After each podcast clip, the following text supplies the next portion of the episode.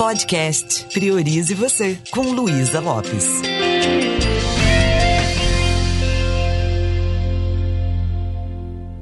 Olá, que bom que você está aqui comigo. Nós ainda estamos tratando dos relacionamentos. Quero falar um pouquinho com você hoje sobre invalidação.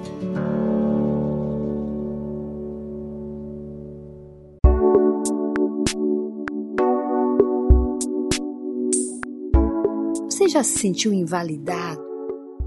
Você chegar feliz, conversar alguma coisa com a pessoa e a pessoa te colocar lá embaixo e você sair de lá assim, gente, para que eu fui abrir minha boca? Sabe? Nem todas as pessoas estão abertas para comemorar com a gente os nossos ganhos.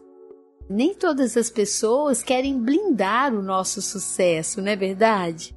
Então você começa a perceber que existem pessoas que têm esse perfil de invalidar, de achar que elas são melhores, ou enfim, de não dar espaço para a gente poder falar da gente. Eu costumo falar de pessoas que criam relacionamento gangorra. Então imagine uma situação. Você está feliz, você conquistou uma coisa legal lá na sua empresa.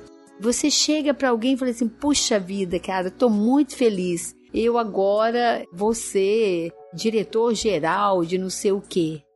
E o outro fala assim: "Ai, ai, eu que não quero saber dessas coisas, sabe? Porque eu, na época que eu fui diretor, eu fiz isso, aquilo, sabe assim? Aquela pessoa simplesmente faz você se sentir invalidado, você se sentir inferior.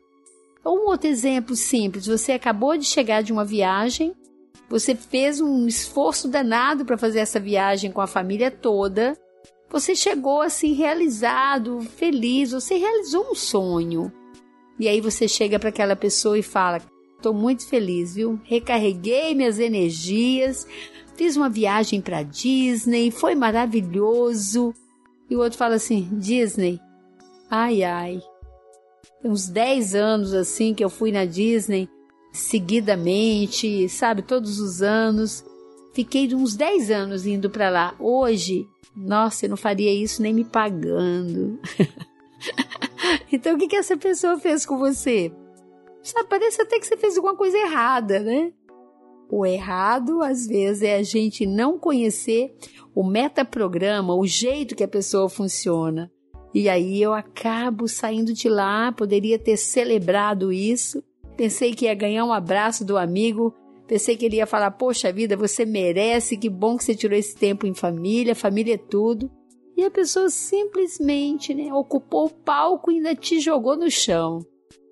Por isso que é importante a gente ter uma autoestima bem saudável, sabe? No momento desse, pra gente falar: ai, coitado, não sabe nem acolher uma boa notícia.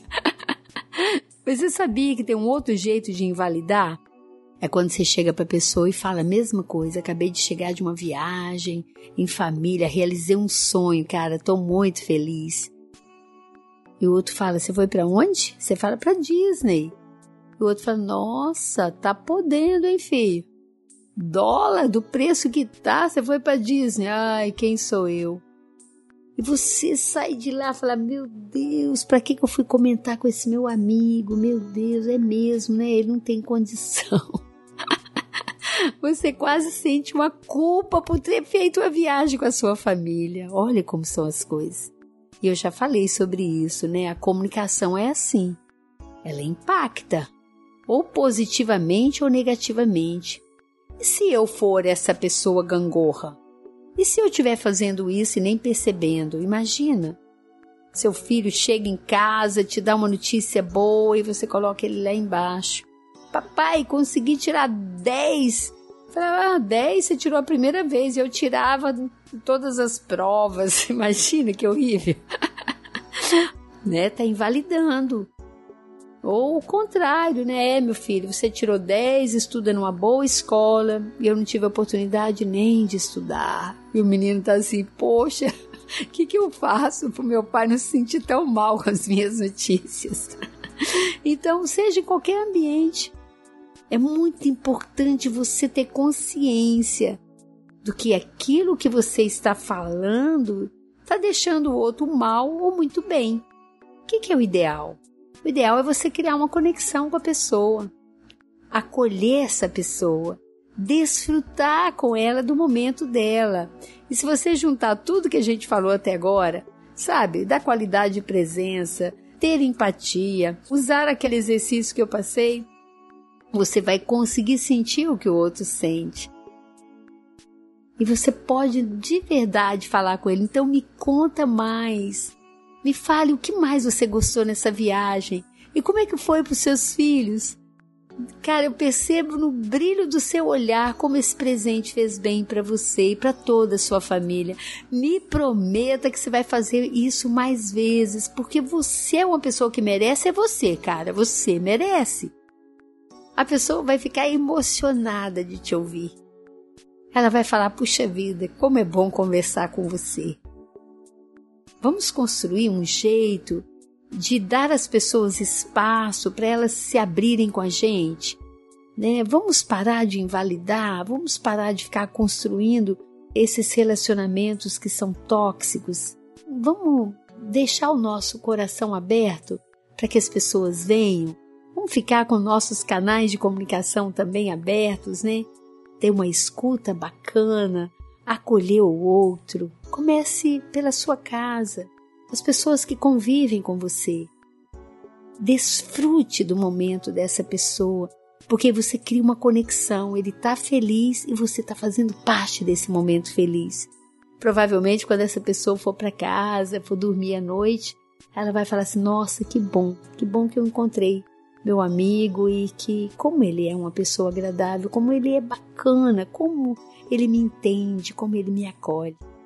É isso eu quero sugerir para você colocar em prática, que você permita que o outro fique no seu nível ou você fique no nível do outro. Nunca jogue ele muito para baixo ou muito para cima para que ele se sinta mal.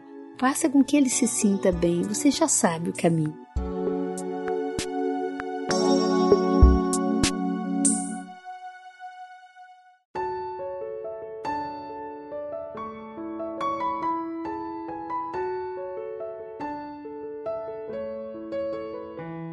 Me deixe saber como isso está contribuindo com você. Dê sugestões, mande um recado para mim, eu estou aqui para contribuir, tá? Priorize você.